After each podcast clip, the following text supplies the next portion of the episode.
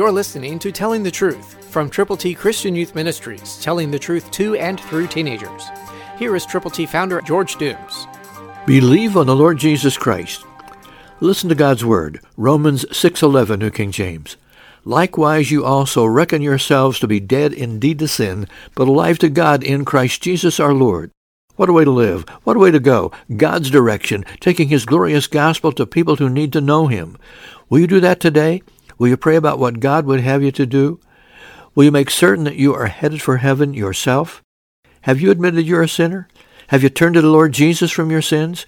Have you believed on Him with all of your heart? And have you confessed with your mouth the Lord Jesus, believing in your heart that God has raised Him from the dead? I hope so. It's a wonderful way to go.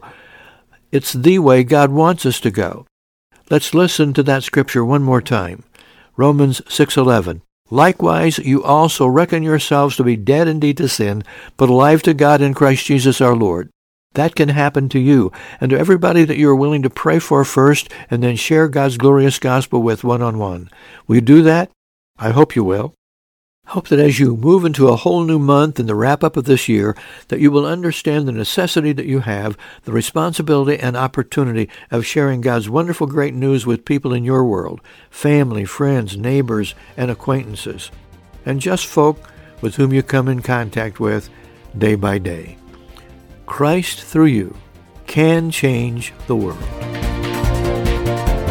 For your free copy of the Telling the Truth newsletter, call 812-867-2418, 812-867-2418, or write Triple T, 13,000 U.S. 41 North, Evansville, Indiana, 47725. Tune in to Telling the Truth next week at this same time on this same station.